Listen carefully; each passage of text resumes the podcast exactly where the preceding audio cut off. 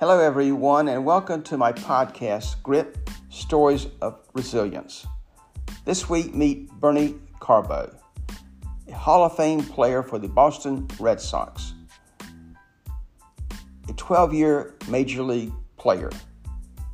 And after his career was over, overcoming the twin illnesses of alcoholism and drug abuse in the hospital, wanting to not be here but finding a new life as a born again evangelical Christian.